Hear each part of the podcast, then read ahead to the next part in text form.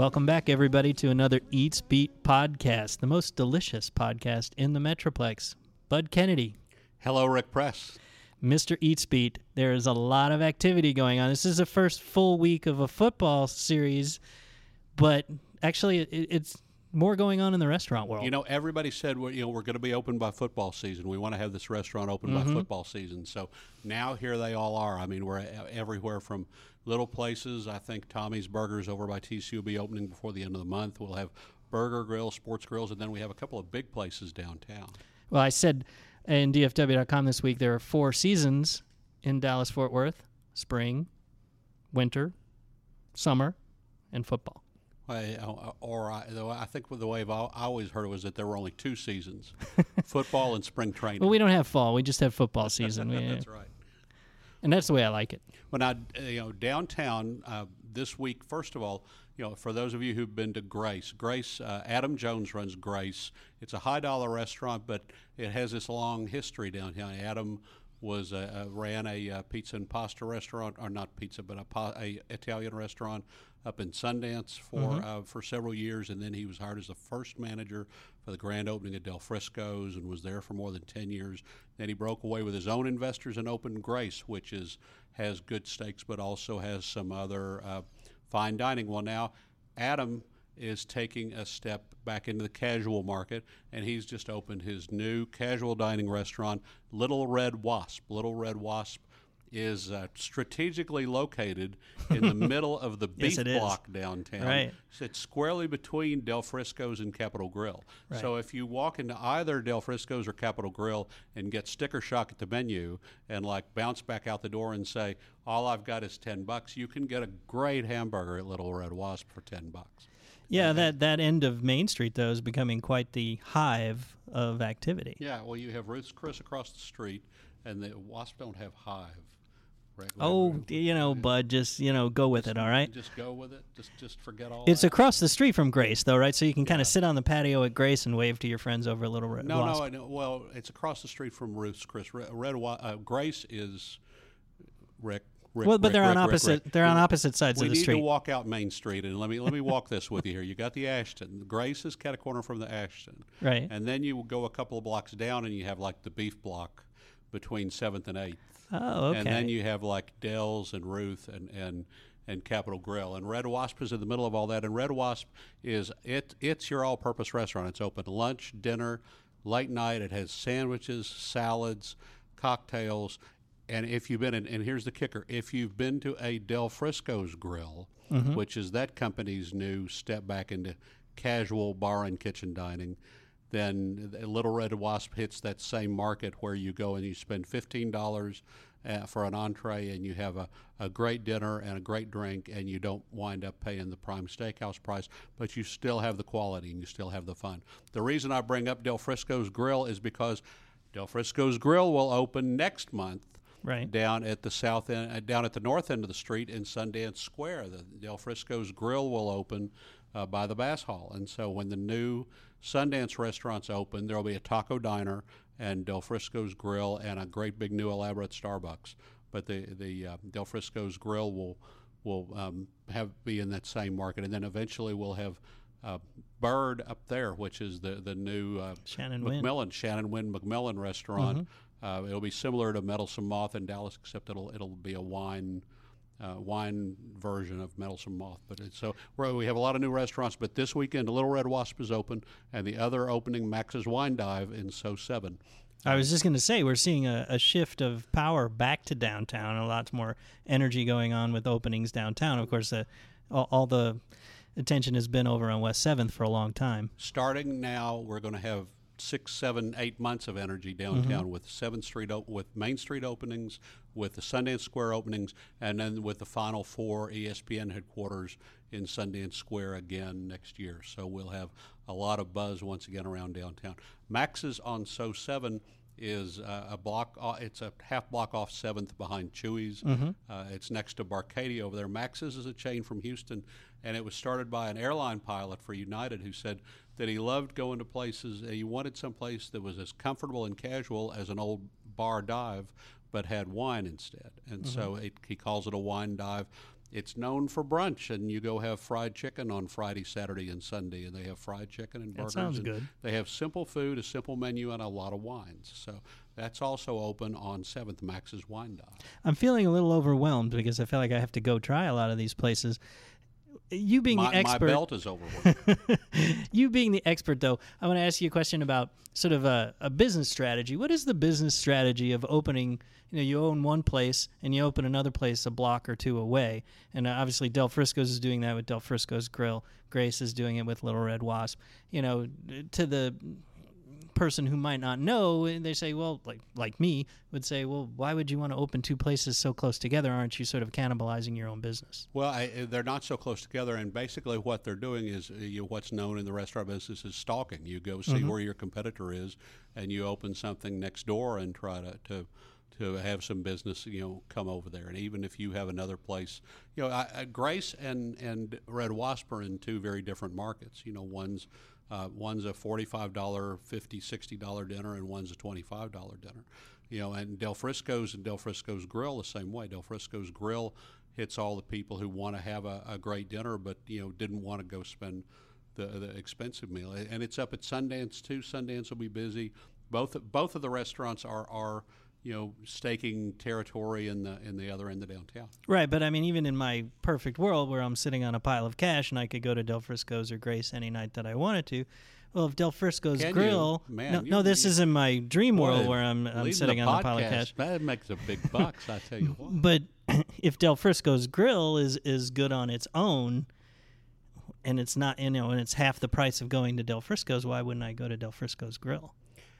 That is a great question for the prime steakhouses. And I, I in Dallas, the thing is, Del Frisco's Grill's been open a couple of years in Dallas. It does booming business, and there's been no drop off of business at the prime steakhouse. The prime steakhouses still have their, their niche in their market. So they're both still doing well. They're both still doing really well, and it just depends on the market. Uh, frankly, Del Frisco's Grill, I think, uh, appeals more to a younger crowd. There are not a lot of under 40s or 50s in Del Frisco's, mm-hmm. and, and but in Del Frisco's Grill, you see a lot of younger people who are having.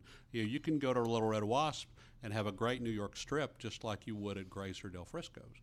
But it, it's a more of a contemporary scene and more of, of an upbeat scene. Well, and if you don't have that pile of cash, you, but you aspire to eat at Del Frisco's, you could go to Del Frisco's Grill for a little while until you earn a little more money, right? Well, I, yeah, I, you know, we we're going to get into a big entrepreneurial speech about you know you need to like move up and start your own business and become part of the American dream, and you know we uh, we could go off on all that kick, but I thought Start we were going the to talk cue, about pizza. cue the music. Um, pizza. Now that is fits my budget a little bit more. uh, Pizza because eh, you know you say these places are affordable, but you know, Bud, you're driving around in the big car. You've got lots of money. Not me. That's I mean, a really old big car. Uh, yeah, I mean, I, I work at the Star Telegram and DFW.com. No, uh, but you know, even these places that are more affordable, they're not cheap. And They are not in the CC's range, dude. no, they are not a five dollar lunch, is what we're saying. So you know, uh, they're casual, which is great. You know, we were talking about Pacific Table. That's another place. Yeah. It's you know, it's casual. It's not a forty dollar a, a plate entree. Yeah. But it's twenty dollars or, or twenty five dollars. So that's still beyond the reach of a lot of people. And so let's talk about pizza, which is Well, not. and and tell me about Zoli's. Zoli's is the new New York. You're going to have to educate me. We're going to do a whole podcast on pizza another Friday soon because you need to educate me about New York pizza. And sh- and I know about Chicago pizza. I think I know New York pizza, but you're going to have to teach me about it. And yes, I'm I'm a New York pizza guy. I grew up eating that, and you know, I I found that I, my pizza that I get at uh, Joe, my neighborhood Joe's, is a very good facsimile of New York style pizza. So I'm a little, you know, I, I can't wait to try Zoli's, but at the same time, I, you know, if it's not that much better than my neighborhood Joe's and it costs double the price, then I don't know why I would go there. And we should tell everybody because there's no like captioning on the podcast that Zoli's is now open in Dallas in the Bishop Arts on Right, on uh, from from uh, the, the owner of From the owner of the Sainted Cane Rosso that will be opening. in But it- Fort Worth. in Fort Worth, Cane Rosso will be opening on Magnolia. But then, if you like the pizza and pasta, Tony's is going to open. Tony's is at Jennings in, in Pennsylvania, and you know, I mean, Tony was one of the first first pizza and pasta guys 20 years ago. I think Tony sounds like it's for me. I can hear the music from Little uh, Lady and the Tramp, and uh, you know, have some spaghetti, and you know, uh, maybe a ten dollar pie. That's Well, all I want to spend. It was interesting right away when we had the big to do about Cane Rosso, you know, being just planning to open on Magnolia and the old Ryans. It was like Tony right away started putting on Facebook. He said, "Hey, Tony's coming to Jennings." You know, it's like you know, come to Tony's. It's like Well, it's. I, I mean, I love the competition. I love all the different choices and, and the different styles of pizza. And so I don't. I I am taking a cue from some of our readers who, and this is my attempt to work burgers into every podcast. You know, there's a lot of criticism from from some of our more uh, traditional readers who say, "Well, that's not a burger over at Rodeo Goat or Hopdoddy. It's just." You know, if you don't serve just a straight up cheeseburger, it's not. I, I spoke to a guy on the phone for quite a while last time. He was giving me a, an earful about it, and I'm like, Yeah. well, I'm trying to explain that you have to open your mind to different options Yeah, for hamburgers. The new rodeo goat special is a is a bison and wild boar burger with quail eggs on it. it's like I never got that at Whataburger. Exactly. But, you know, the thing we admired about all of that during the burger battle was was the experimentation, the pushing the boundaries, and I need to open my mind about what pizza is and, and be able to see that you know it's not just New York style pizza, uh, and so I'm going to make that a, a pledge for this upcoming uh, year. Well, if you want to uh, listen the next time we do a pizza podcast, like if you want to do homework in between, I will. You know, uh, Times Ten Cellars does serve. Uh, uh, Cane Rosso uh, serves at Times Ten Cellars on Thursday and Thursdays. Friday nights. I've Thurs- had I've had it. Yeah. and so you can go and try it. It's a thin crust, uh, you know, oven pizza of our dreams, and then you can compare the. What would be some other things to compare? Well, I've, I've had Cane Rosso, Conoroso. I've had uh, fireside pies. I prefer fireside pies of the two. yeah. Um, but there's a, a bunch of other places that I think Taverna. What else? Taverna. Um, well, I, I mean, I, I like I said, I, I tend to gravitate toward the New York style pizza, and so I've got to Okay. get out there and try. So I will do my homework so that next time maybe we'll do the podcast from Zoli's and and we'll try it. Okay, and then it's football season, so you've got like a football story for us. Well, we we got the chance thanks to Bud's connections. He knows everybody. He, he gave you know, give a, a quick text to Tim Love and said, "Hey, we want to check out your uh, your tailgating truck." Which Tim's a busy guy. He's got a restaurant. To he does, and you know, our weekend chef Steve Wilson had seen this tailgating truck at the Austin Food and Wine Festival and thought, "Well, this thing is great," I, you know, and so we did a big package for DFW.com on tailgating in, in the beginning of football season for both the Cowboys and uh, the first home game for TCU. And uh, so Tim gave us a demonstration of his truck, which is really cool. Um, it's got all these kind of hydraulics. He can kind of open up uh, right away in like five ten minutes. It doesn't take an hour's worth of setup to start cooking. And he cooked a, a recipe for us. Um, I What think a- we can call him game day game hens because he gonna say- doesn't like chicken. So he cooked Cornish hens. He, he cooked game te- game hens. Yeah. Uh, Okay. he said that you could use chicken, and if you did, you make sure that they were chicken thighs. Apparently, he has no chicken on any of his menus at his restaurants, which was I didn't realize that, but it not flavorful enough for yeah, Tim. he's not satisfied with the quality of chicken. He said that before. Yeah, and so I thought that was that was kind of cool too. But he yeah he gave us a tour of that. We've got a whole bunch of other sort of things to get you ready for football season, including some recipes from the weekend chef.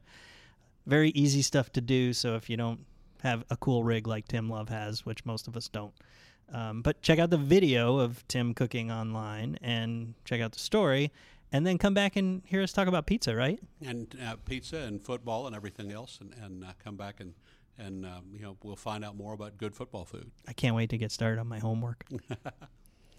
Until next week, I'm Rick Press. I'm Bud Kennedy.